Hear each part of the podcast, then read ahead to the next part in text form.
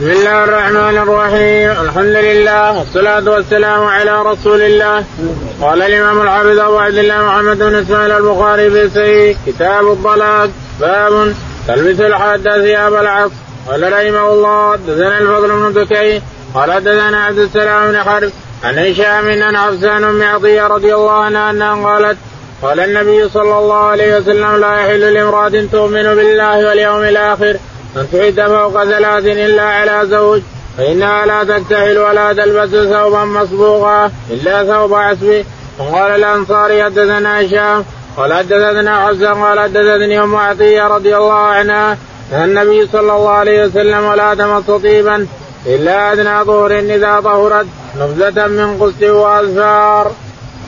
بسم الله الرحمن الرحيم. الحمد لله رب العالمين. صلى الله على نبينا محمد وعلى آله وصحبه أجمعين. يقول الإمام الحافظ أبو عبد الله البخاري رحمه الله في صحيحه نحن لا نزال في كتاب الطلاق واليوم أتانا بكتاب آخر.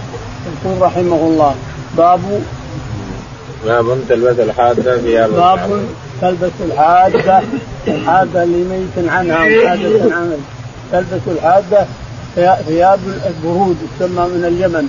ثياب العصب العصب صادبه من اليمن. تأتي برود متينه مرة. متينه تلبسها المحاده علشان لا تلبس ثياب خفيفة أو تحتاج إلى ثوبين ثلاثة ما احتاج هذه برود تأتي من اليمن منسوجه النسك قوي مرة. بحبل قوي فإذا لبستها بإذن الله اختفت. عن الثياب كلها اللي تلبسها. برود تأتي من اليمن. برد يسمى العصر هو العصر الشاهد يقول البخاري رحمه الله حدثنا الفضل بن دكين. الفضل بن دكين قال حدثنا عبد السلام بن حرب. سلام بن عبد السلام بن حرب قال حدثنا هشام. هشام قال عن حفصة عن أم عطية. عن حفصة بن سيرين عن أم عطية نسيب بنت كعب قالت إن النبي عليه الصلاة والسلام نهانا أن نحاد عن ميت أكثر من ثلاث أيام إذا كان قريبا. أما الميت فأربعة أشهر وعشر أيام كما ذكر الله تعالى وتقدس نعم. فإنها لا تكتحل ولا تلبس ثوبا والحداد معناها أنها لا تكتحل ولا تلبس ثوبا ثوب زينة ولا تكلم الرجال بكلام لين ولا إلا إن الحداد ليس حبس. الحداد مو حبس. لا حاجات في السوق تطلع تقضيها تقدر تشتري حاجاتها من السوق تكلم الناس في حاجاتهم يختلفون تخرج إلى جيرانها تقضي حاجاتها منهم. لأن الحداد ما هو سجن الحداد ما هو سجن لكنها تبتعد عن الزينة وعن ثياب الزينة وعن كلام الناس بالدين تبتعد عن هذا لأنها حادث على ميت فإذا انتهى الحداد تفعل ما تشاء نعم. إذا وقال الأنصاري حدثنا هشام. وقال الأنصاري حدثنا هشام قال حدثنا حفصة. حفصة قال حدثنا عن أم عطية عن أم عطية عن قال النبي صلى الله عليه وسلم نهى ولا نمس طيبا إلا أدنى طهر إذا طهر. يقول إن النبي صلى الله عليه وسلم تقول أم كعب بن سيبه بنت كعب الاسلميه أم عطية إن النبي عليه الصلاة والسلام نهى أن تمس طيبا إلا قسط قسط أو أظفار. يقال إنه قسط أظفار ويقال إنه قسط أو أظفار. أحيانا يسمونه اليمن قسط واحيانا يسمونه أظفار. أظفار طيب جلوخ جلوخ اللي حطيتها في المبخرة الإنسان صارت مثل العود مثل العود اللي تحط بالمبخرة الإنسان. وإن سحبت وحطيت معه طيب صار طيب من أحسن ما يكون. الشاهد اما قسط أظفار أو قسط وأظفار. نعم باب قوله تعالى والذين يتوفون منكم ويذرون أزواجا إلى قوله بما تعملون خبير قال رحمه الله حدثنا إسحاق بن منصور قال أخبرنا روح بن عبادة قال حدثنا شبل عن أبي نجيه عن مجاهد في قوله تعالى والذين يتوفون منكم ويذرون أزواجا قال كانت العدة تعتد عند أهل زوجها واجبا فأنزل الله والذين يتوفون منكم ويذرون أزواجا وصية لأزواج متاعا إلى الحول غير إخراج. فإن خرجن فلا جناح عليكم فيما فعلن في أنفسهن من معروف. قال جعل الله لا تمام السنة سبعة اشهر وعشرين ليلة وصية. إن شاءت سكنت في وصيتها إن شاءت خرجت وهو قول الله تعالى غير إخراج. فإن خرجن فلا جناح عليكم فالعدة كما هي واجب عليها. زعم ذلك مجاهد. وقال عطاء قال ابن عباس نسقت هذه الآية عدتها عند أهلها فتعدد حيث شاءت. قول الله تعالى غير إخراج.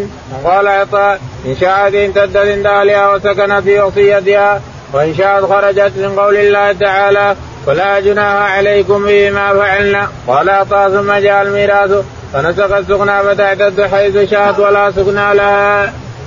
يقول البخاري رحمه الله باب وقول تعالى والذين يتوفون منكم ويذرون أزواجا. وقول الله تعالى والذين يتوفون منكم ويذرون أزواجا. وصية لأزواجهم لأزواجهم إلى إلى زواجهم إلى الحول. يعني سنة كاملة هذه وصية من الله تعالى وتقدس للسكنى فقط والحداد هو هو. الحداد أربعة أشهر وعشرة أيام. لكن السكنى هي التي أوصى الله تعالى وتقدس أن تسكن أربعة أشهر وعشرة أيام. تسكن في بيته إذا مات الميت تسكن في بيته أربعة أشهر وعشرة أيام ثم زادها تعالى وتقدس سبعة أشهر. لكن السبعة هذه وصية. إن شاءت أن تكمل السبعة في بيته وإن شاء أن تخرج. إن شاءت كملت أربعة أشهر وعشر أيام تخرج فلتخرج. كيف؟ لأن الوصية ما هي حتما عليها. ما هي فريضة عليها. وصية من الله تعالى وتقدس.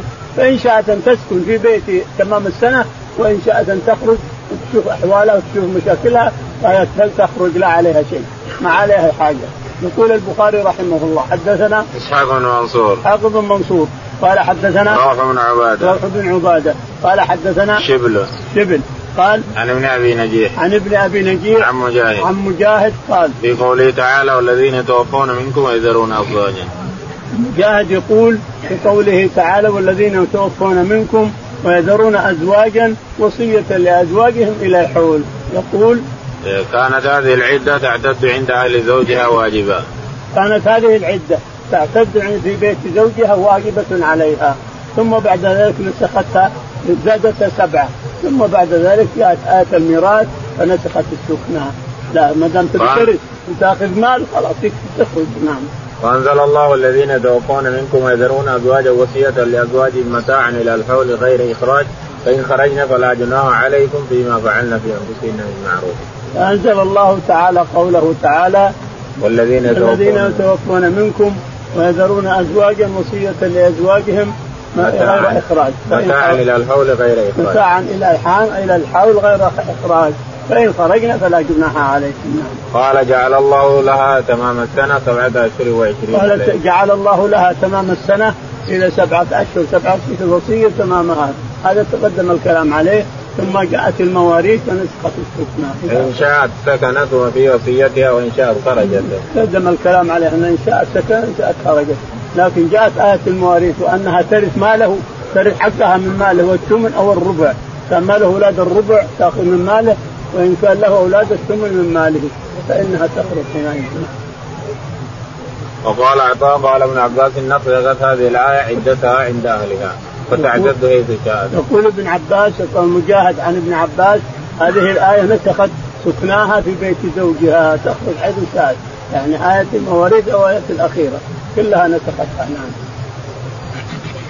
قال رحمه الله حدثنا محمد بن كثير عن سفيان بن عبد الله بن أبي بكر بن عامر بن حزم قال حدثني حميد بن نافع عن زينب بن أم سلمة عن أم حبيبة بن أبي سفيان لما جاء نعي أبيها دعت بطيب فمسحت ذراعها وقالت ما لي بالطيب من حاجة لولا أني سمعت النبي صلى الله عليه وسلم يقول لا يحل لامرأة تؤمن بالله واليوم الآخر تعد على ميت فوق ثلاث إلا على زوج أربعة اشهر وعشرا.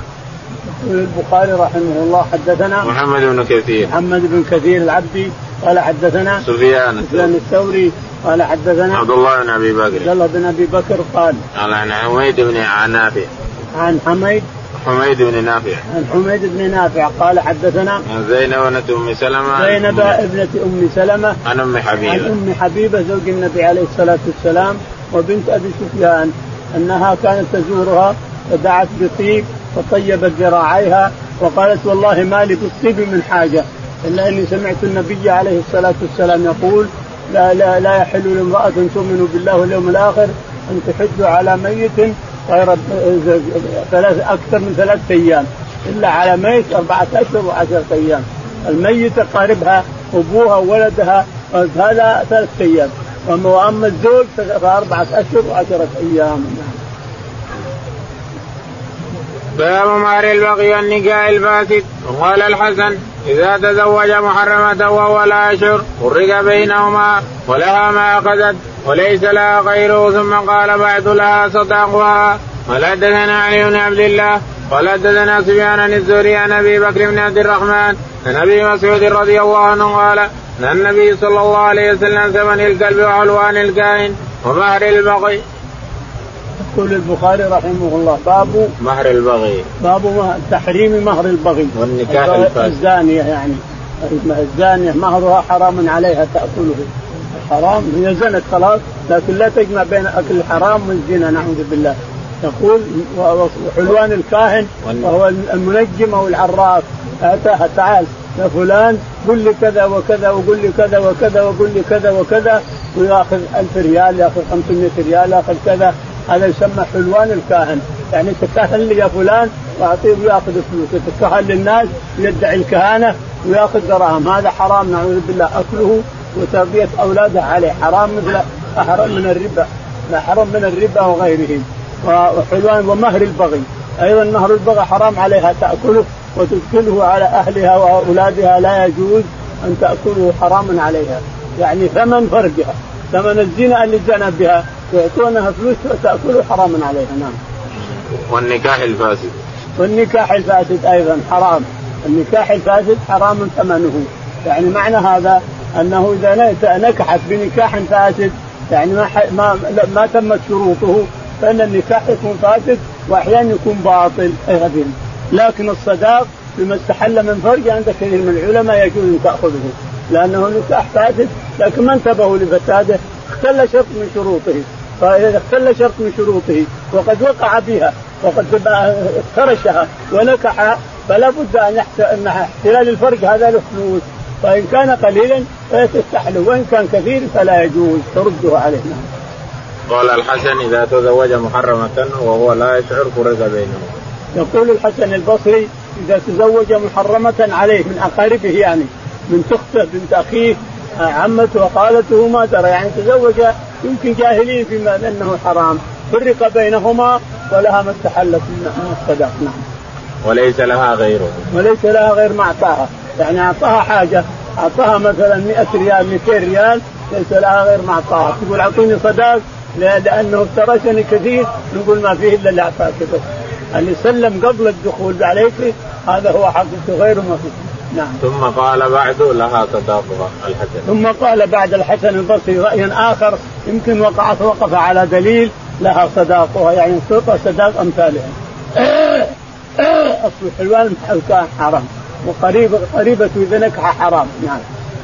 قال قال حدثنا علي بن عبد الله. يقول حدثنا علي بن عبد الله قال حدثنا سفيان. سفيان قال حدثنا الزهري. الزهري قال حدثنا أبو بكر بن عبد الرحمن. أبو بكر بن عبد الرحمن قال عن أبي مسعود. عن أبي مسعود البدري قال أن النبي صلى الله عليه وسلم عن ثمن الكلب وحلوان الكاهن. يقول نهى النبي صلى الله عليه وسلم عن ثمن الكلب وحلوان الكاهن ومهر, ومهر البغي. نعم.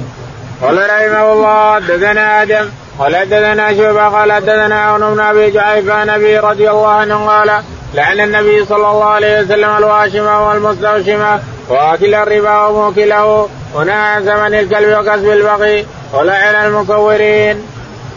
يقول البخاري رحمه الله حدثنا آدم. آدم قال حدثنا شعبة. شعبة قال حدثنا عون بن أبي جحيفه عون بن أبي جحيفه عن ابيه أبي جحيفه السوائي قال قال لعن رسول الله صلى الله عليه وسلم الواشمة والمستوشمة. يقول لعن النبي عليه الصلاة والسلام الواشمة والمستوشمة، الواشمة اللي تخطط بوجهها. هنا أربع نقط وهنا أربع نقط وهنا أربع وهنا أربع. أو تجيب من يفعل بها الأعراب هناك في الشمال تجيب أربع نقط هنا تجيب إبرة ثم تبط جلدها فإذا طلع الدم حطت عليه كحل. ثم هنا حبه كحل. ثم هنا حبة أما ثلاث منجمة كأنها نجوم أو أربع وهنا وهنا وهنا زعمها أنها تبي تجمل. فأما أن تفعله بنفسها هذه الواشمة أو تقول لإنسان لامرأة تعال افعلي بهذه المستوشمة اللي تطلب من يشمها من يشم وجهها. هذه ملعونة ملعونة الفاعلة وملعونه المفعولة. نعم.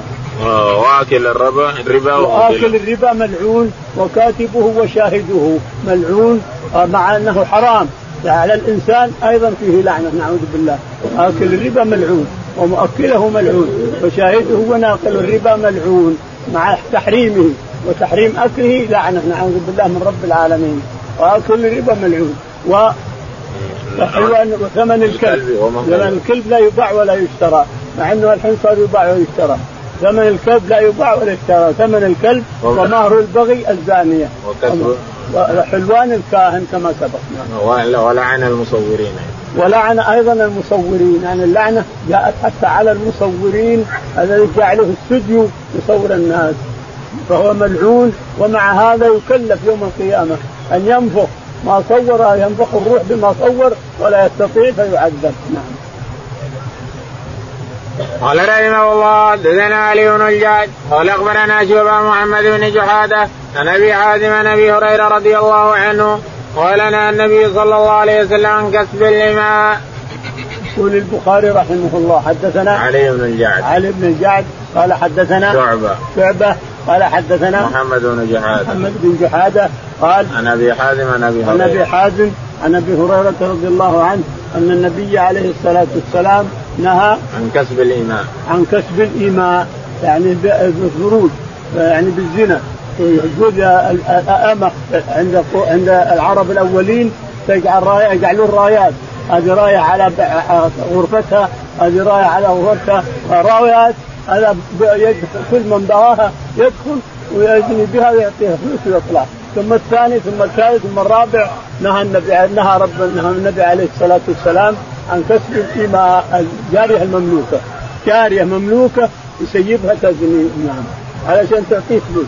تعطيه ضريبة كل شهر وتفعل ما تشاء. نعم. باب المال للمدخول عليها وكيف الدخول؟ أو طلقها قبل الدخول والمسيس قال رحمه الله دثنا عمرو بن زرارة. قال أخبرنا إسماعيل عن أيوب سعيد بن جبير قال قلت لابن عمر رضي الله عنهما رجل قدم امرأته فقال فرق نبي الله صلى الله عليه وسلم بين أخوي بني العجلان وقال الله يعلم أن أحدكما كاذب فهل منكما تائب فابيا وقال الله يعلم أن أحدكما كاذب فهل منكما تائب فابيا ففرق بينهما قال أيوب. فقال لعمرو بن دينار في الحديث شيء لا أراك تحدثه قال قال الرجل مالي قال لا مال لك إن كنت صادقا فقد دخلت بها وإن كنت كاذبا فهو أبعد منك.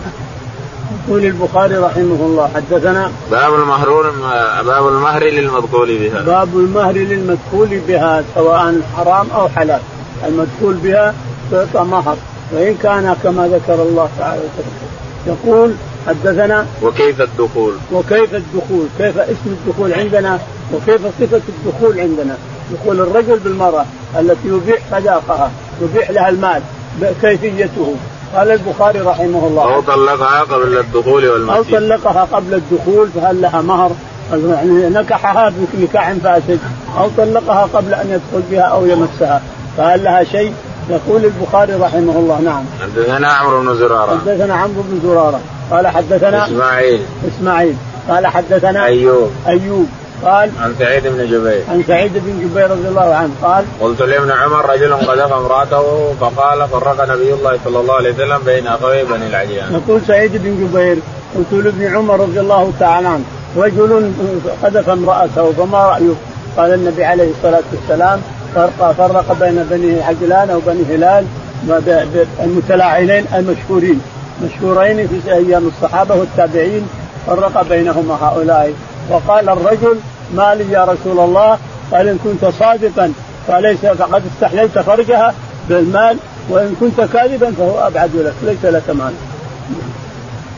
باب المتعة باب المتعة التي لم يفرض لها قوله تعالى لا جناح عليكم إن طلقتم النساء ما لم تمصوهن إلى قوله إن الله بما تعملون بصير وقوله وللمطلقات متاع بالمعروف حقا على المتقين كذلك يبين الله لكم آياته لعلكم تعقلون. ولم يذكر النبي صلى الله عليه وسلم في الملاعنة متعة حين طلقها زوجها. قال رحمه الله دثنا قتيبة بن سعيد قال حدثنا سفيان عن عمرو سعيد بن جبير عن ابن عمر رضي الله عنهما أن النبي صلى الله عليه وسلم قال للمتلاعنين حسابكما على الله احدكما كاذب لا سبيل لك عليها. قال يا رسول الله مال قال لا مال لك. إن كنت صدقت عليها فهو بما استحللت من فرجها. وإن كنت كذبت عليها فذاك أبعد وأبعد لك منها. يقول البخاري رحمه الله باب المتعة للتي لم يفرض باب المتعة لمن لم يدخل بها. يعني تعطى من المال متعة لمن لم يدخل بها. عقد عليها وطلقها وهو لم يدخل بها ولم يمسها. يقول البخاري رحمه الله لقوله تعالى لا جناح عليكم إن طلقتم النساء ما لم تعالى لا جناح عليكم إن طلقتم النساء ما لم تمسوهن أو تفرضوا لهن فريضة فإن فرضتم فنصف ما فرضتم. يعني أن هذا نصف أنت لك النصف وهو له النصف. إلا أن يعفون أو يعفو الذي بيده عقدة النكاح. تعفو المرأة تقول ما أبغى النصف له ما أبغاه. أو يعفو الذي بيده عقدة النكاح وهو الزوج يقول أنا لا أريد حقي. أنا طلقتها قبل الدخول والصداق عندها لها كله. لا أريده. اللي بيده عقدة النكاح هو الزوج نعم. وقوله تعالى وللمطلقات متاع بالمعروف وقوله تعالى وللمطلقات متاع بالمعروف حقا على المحسنين. نعم. على المتقين. على المتقين. نعم. ولم يذكر النبي صلى الله عليه وسلم في المتلاعنة متعة حين طلق ولم يذكر عليه الصلاة والسلام أن المتلاعنين قال لهم متعة ما لهم متعة إن كانت حلالة إن كنت صادق وإن مستحللة فرجا إذا كاذب هو بعد قال حدثنا قتيبة. يقول البخاري رحمه الله حدثنا قتيبة.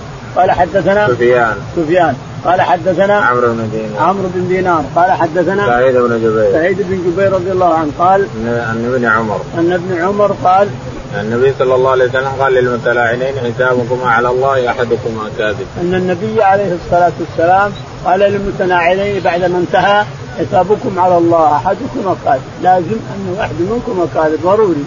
نعم. ولكن ابوا ابوا أحدهم أن يعترف. نعم. قال يا رسول الله مالي قال لا مال لك. فقال الرجل يا رسول الله مالي بعد ما انتهى اللعان قال يا رسول الله مالي قال لا مال لك. كنت صادقا عليها فما استحللت من فرجها وإن كنت كاذبا فهو بعد لك.